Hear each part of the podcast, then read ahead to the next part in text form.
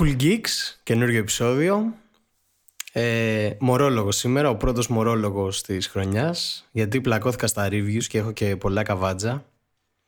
Αλλά ναι, πρέπει να κάνω και ένα μορόλογο και θέλω να κάνω και ένα μορόλογο που σκεφτόμουν πολύ καιρό να κάνω πριν το καλοκαίρι. Απλά τώρα επανήλθα σε αυτά τα ακούσματα και μου γεννήθηκε πάλι με το ενδιαφέρον να το συζητήσω να πω πρώτα τι άκουσα, μιας και είναι μορόλογος. Έχω ακούσει πολλά τώρα τελευταία. Έχω μπει σε, σε full mood. Αν και παράγω και εγώ πολύ μουσική, οπότε λίγο μπερδεύομαι. Αλλά ακούω πολύ. Ακούω πολύ ξανά πράγματα με αφορμή να τα κάνω reviews, όπως το Libertà, ας πούμε, του Hawk.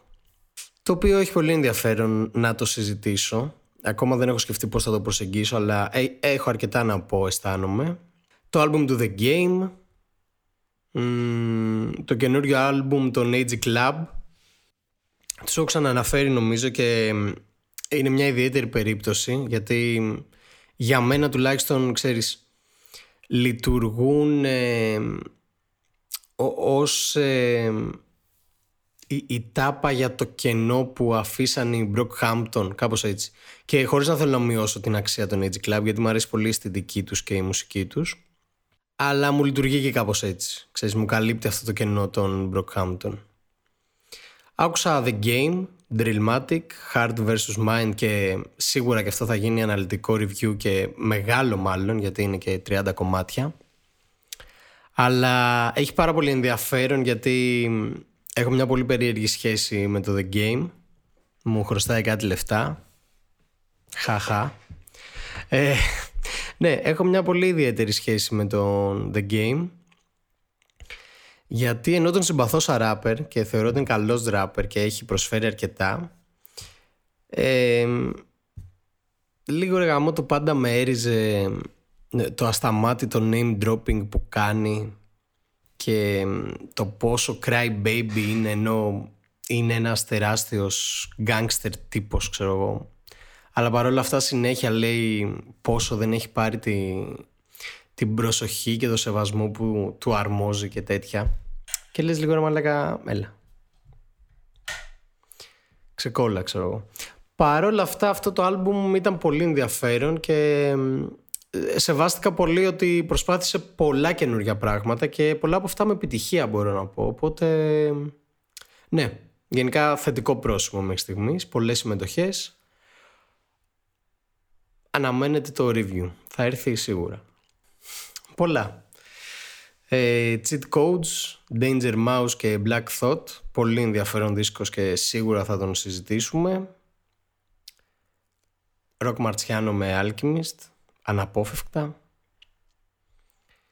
Ε, αλλά αυτό που θέλω να συζητήσω σήμερα έτσι και να πλώσω λίγο τη σκέψη μου και με απασχολούσε καιρό είναι το, το πώς το rap, το πώς το, το είδος αυτό καταφέρνει να έχει τόσα subgenres, τόσες ε, υποκατηγορίες που συνυπάρχουν αν και μπορεί ρε παιδάκι μου να εναντιώνονται είτε ιδεολογικά είτε πολιτικά ξέρεις είτε αισθητικά αλλά παρόλα αυτά ο, ο δέκτης, ο ακροατής, δηλαδή εγώ και εσύ, μπορεί να τα ακούει και τα δύο ταυτόχρονα. Και για να το πιάσω από την αρχή, άκουσα πρόσφατα, λίγο εκτενέστερα, γιατί τον ήξερα σαν ύπαρξη, απλά έτσι λίγο άκουσα τη μουσική του περισσότερο και την εκτίμησα πάρα πολύ.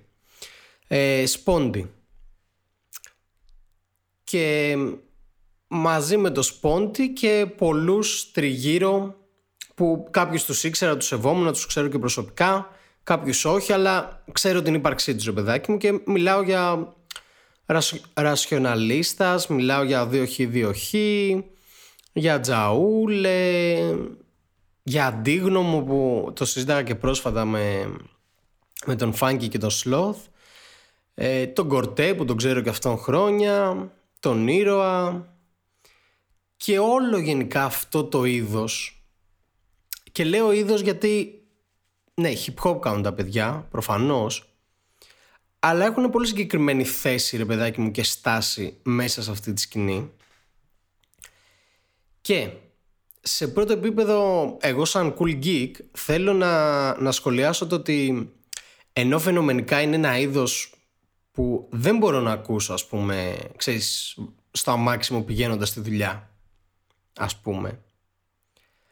Αλλά μπορώ να ακούσω σε κάποια συνθήκη που κάνω zone out. Ξέρεις, αυτή η μουσική προϋποθέτει κάπως, για μένα τουλάχιστον, ε, να, να κάνω zone out από ό,τι συμβαίνει γύρω μου και να κάνω tap in σε αυτό το vibe. Και μάλιστα είναι ένα vibe που για να μπεις πρέπει να ακούσει αρκετά κομμάτια. Δηλαδή, το πρώτο κομμάτι που θα ακούσω κάνοντας ένα session ακούγοντας αυτό το genre ας πούμε μάλλον δεν θα μου αρέσει. Αν το ξανακούσω μετά από 5-6 κομμάτια, ξέρεις, θα είμαι full focused στο τι λένε αυτά τα παιδιά και θα πω μπράβο ρε φίλε, ξέρεις, γαμάν. Ε, ακούγοντας λοιπόν ε, αυτό το rap, παρατήρησα, ξαναλέω, ως cool geek, ότι μπράβο που παρόλο το, τον περιορισμό ας πούμε, που μπορεί να έχει το στοιχουργικό κομμάτι τους ε, είναι πάρα πολύ τεχνική και μάλιστα όσο νεότερη τόσο πιο relevant γίνεται το μουσικό του κομμάτι δηλαδή ο Σπόντ και ο Τζαούλ ας πούμε που είναι δύο χαρακτηριστικά παραδείγματα πιτσιρικάδων που κάνουν όμως το πιο πολιτικοποιημένο ας πούμε ραπ αυτό το πιο κοινωνικά ευσυνείδητο κατά κάποιο τρόπο. Ε, παρένθεση, καταλαβαίνετε ότι δεν θέλω κάπως να το ονομάσω γιατί μπορεί να είναι άδικο και μπορεί και τα ίδια τα παιδιά να μην θέλουν κάπως να βαφτίσουν αυτό που κάνουν. Οπότε, ναι, κλείνει παρένθεση. Οπότε, ακούγοντας αυτό το ραπ και ειδικά αυτούς τους δύο που είναι νεότερης ε, ηλικίας, αισθάνομαι ότι όσο περιοριστικό και να είναι αυτό που κάνουν ε, στοιχουργικά, είναι πολύ relevant τεχνικά και το σέβομαι πάρα πολύ. Απλά δεν έχουν αυτό που έχουν ε, οι άλλοι rappers ας πούμε, που κάνουν λίγο πιο commercial μουσική ότι κάνεις tap in ας πούμε, σε αυτό που κάνουν από το πρώτο κομμάτι. Εδώ πρέπει λίγο να συγχρονιστείς με το ύφος τους, με αυτό που θέλουν να σου πούνε, με το πώς θέλουν να σου το πούνε, με το τι διάθεση έχουν και όταν καταφέρεις ας πούμε και το εστερνιστείς αυτό και σου περάσει αυτή η διάθεση για επανάσταση, για οτιδήποτε, γαμάει μου κάνει πάρα πολύ εντύπωση και έτσι μου δημιουργήθηκε και το ενδιαφέρον να κάνω αυτό το επεισόδιο ότι το έκανα σαν πείραμα και στον εαυτό μου ρε παιδάκι μου. Άκουγα ας πούμε τον δίσκο του Anwood 818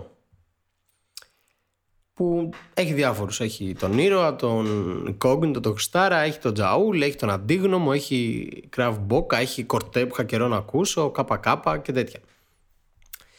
Και μετά Τώρα το ξέρω ότι αν μου ακούσουν αυτοί οι καλλιτέχνες που λέω θα με μισήσουν ή πολύ φανατικοί οπαδοί τους, ξέρω εγώ.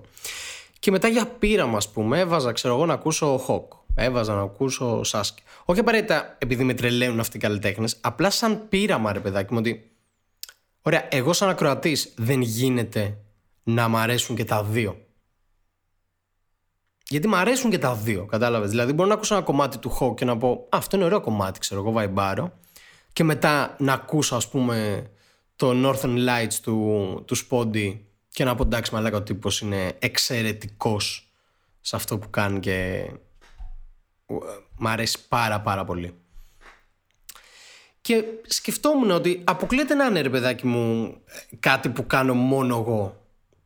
Γιατί πες ότι άντε εγώ λόγω της δουλειάς που κάνω ας πούμε, και όλο αυτό που κάνω προσπαθώ ξέρεις, να κρατάω μια αντικειμενικότητα και να αντιμετωπίζω ας πούμε τη μουσική που ακούω όσο γίνεται γιατί δεν γίνεται πάντα ρε παιδάκι μου.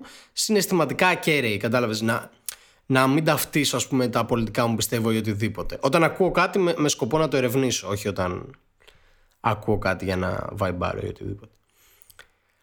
Αλλά σκεφτόμουν ότι όταν ο Σπόντι έχει σε ένα κομμάτι 800.000 views και ο Hawk σε ένα κομμάτι 1 εκατομμύριο, 1,5 εκατομμύριο, σίγουρα θα υπάρχουν πολλοί ακροατές ανάμεσά τους που θα τα ακούνε και τα δύο.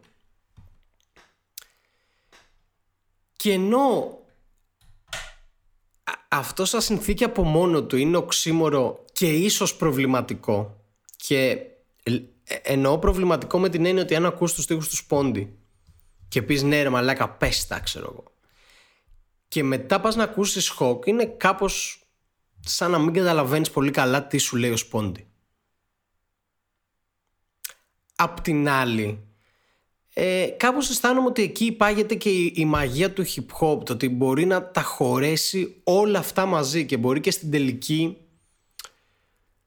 ε, και οι καλλιτέχνες ναι τώρα αυτό μάλλον δεν ισχύει αλλά λέω εγώ τώρα έτσι θεωρητικά γεννάω ερωτήματα ότι μπορεί και οι καλλιτέχνες να μην απέχουν τόσο πολιτικά απλά ο καθένας επιλέγει τι θα εκφράσει ή τι επιδιώκει από τη μουσική του γιατί ο Σπόντι ας πούμε αισθάνομαι ότι δεν επιδιώκει από τη μουσική του να βιοποριστεί από αυτό. Ενώ ο Χοκ είναι ξεκάθαρο ότι πάει να κάνει αυτό.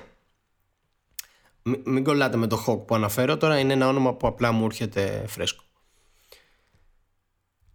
Ε, απ' την άλλη, το hip hop το ίδιο γαμάει γιατί μπορούν αυτοί οι άνθρωποι να, να συνυπάρχουν σε μια σκηνή και το κοινό να συνυπάρχει ε, με τα ακούσματά του θα με ενδιαφέρε πάρα πολύ να το συζητήσουμε και να μου πείτε αν αισθάνεστε κι εσείς το ίδιο πράγμα. Δηλαδή, αν μπορείτε να ακούσετε σπόντι ή ρασιοναλίστα ή 2H2H και μετά να ακούσετε κάτι πιο commercial χωρίς απαραίτητα να το βρίσετε ρε παιδάκι μου, κατάλαβες; Και γενικά νομίζω ότι και στο τέλος της ημέρας ε, όλο αυτό μόνο καλό μπορεί να δημιουργήσει. Δηλαδή το ότι συνυπάρχουν αυτές οι δύο σκηνές ε, ε, από καλλιτεχνικής άποψης είναι πάρα πολύ θετικό γιατί μπορεί να συνδυαστεί και είτε μπορεί μελλοντικά να βγουν καλλιτέχνες που να κάνουν πιο commercial ήχο αλλά με πιο πολιτικοποιημένο ή whatever ε, με πιο επαναστατικό ας πούμε στίχο το οποίο βέβαια αυτόματα δεν ξέρω αν το καθιστά commercial, αλλά κατάλαβες, τουλάχιστον πιο εύπεπτο ήχο. Ε, ή και το αντίθετο, ή μπορεί και οι ίδιοι οι καλλιτέχνες αυτοί να βρουν νέους τρόπους να, να εκφράσουν αυτά που θέλουν να εκφράσουν. Ναι, θα βάλω εδώ μια άνω τελεία, θα το ξαναπιάσω το θέμα αφού το συζητήσω με κόσμο και Αφού ανέφερα αυτούς τους καλλιτέχνες, θα αναφερθώ λίγο στις δουλειές τους, γιατί αξίζει για όποιον ε, δεν τις έχει ακούσει και για όποιον τις έχει ακούσει έτσι να, να ακούσει μια γνώμη. Ε, άκουσα το πίσω τα πάντα των Ρασιοναλίστας και ήταν πολύ ωραία δουλειά. Ρασιοναλίστας θυμάμαι από όταν ήταν ακόμα ορθολογιστές, ε, μια νύχτα μετά την τελευταία, και ακόμα και πιο πίσω όταν ήταν ο ζωγράφος ακόμα μέλος τους και τέτοια. Ο TNT είναι ένας ε, εξαιρετικός ράπερ, τρομερά ταλαντούχος και skillful και ανήκει σε αυτή την κατηγορία που σας είπα στην αρχή ότι παρόλο που ο στίχος του μπορεί να είναι περιοριστικός ή μάλλον πολύ συγκεκριμένος το τεχνικό κομμάτι είναι τρομερό και επίσης όλοι αυτοί οι καλλιτέχνες λειτουργούν άψογα σε συνθήκες ε, live. Και ο SXO αντίστοιχα ε, τρομερός αυτό που κάνει τρομερά vocals ε, τρομερή ενέργεια Bayman παραγωγές big up σε ε, αξίζει να τους ακούσετε. Επίσης Pondy όπως σας είπα άκουσα το Οδός Ενδορφινών και είναι τρομερό. Είναι δύσκολο άλμπουμ. Δεν είναι για όλες τις στιγμές. Ε, πρέπει λίγο να αφοσιωθείς στο άλμπουμ. Δεν το ακούς για να πας κάπου ευχάριστα ή οτιδήποτε. Το ακούς και σκέφτεσαι πολύ.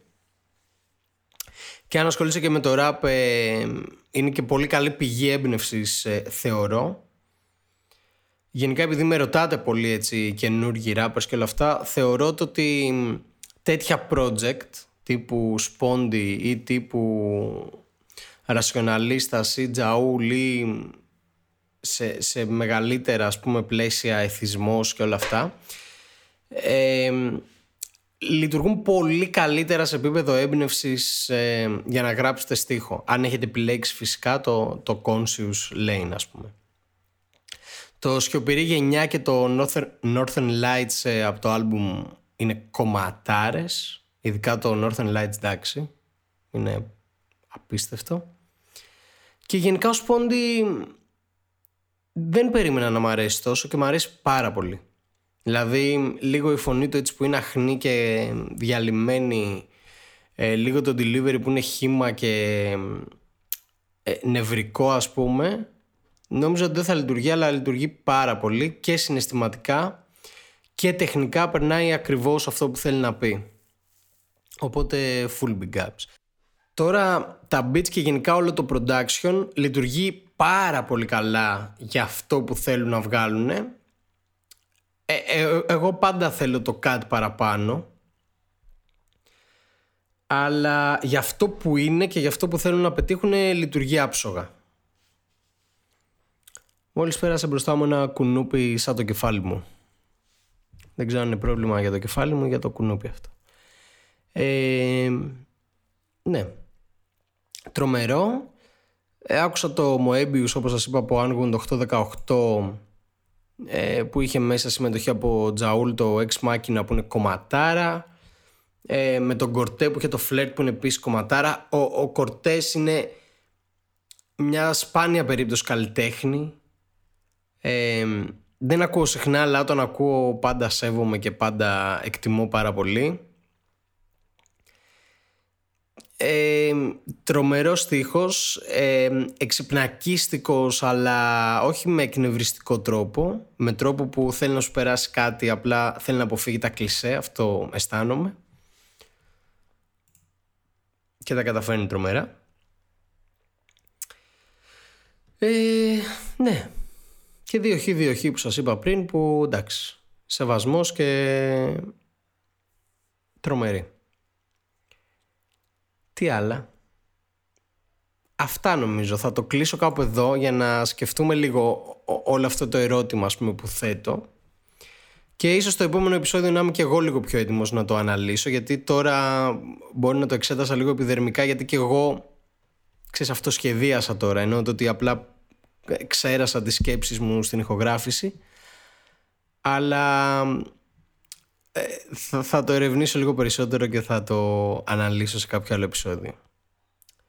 Ευχαριστώ πολύ που ακούσατε για ακόμα μια φορά το μωρόλογό μου. Ε, ήταν το Cool Geeks, ήμουνα ο Μορ και τα λέμε στο επόμενο.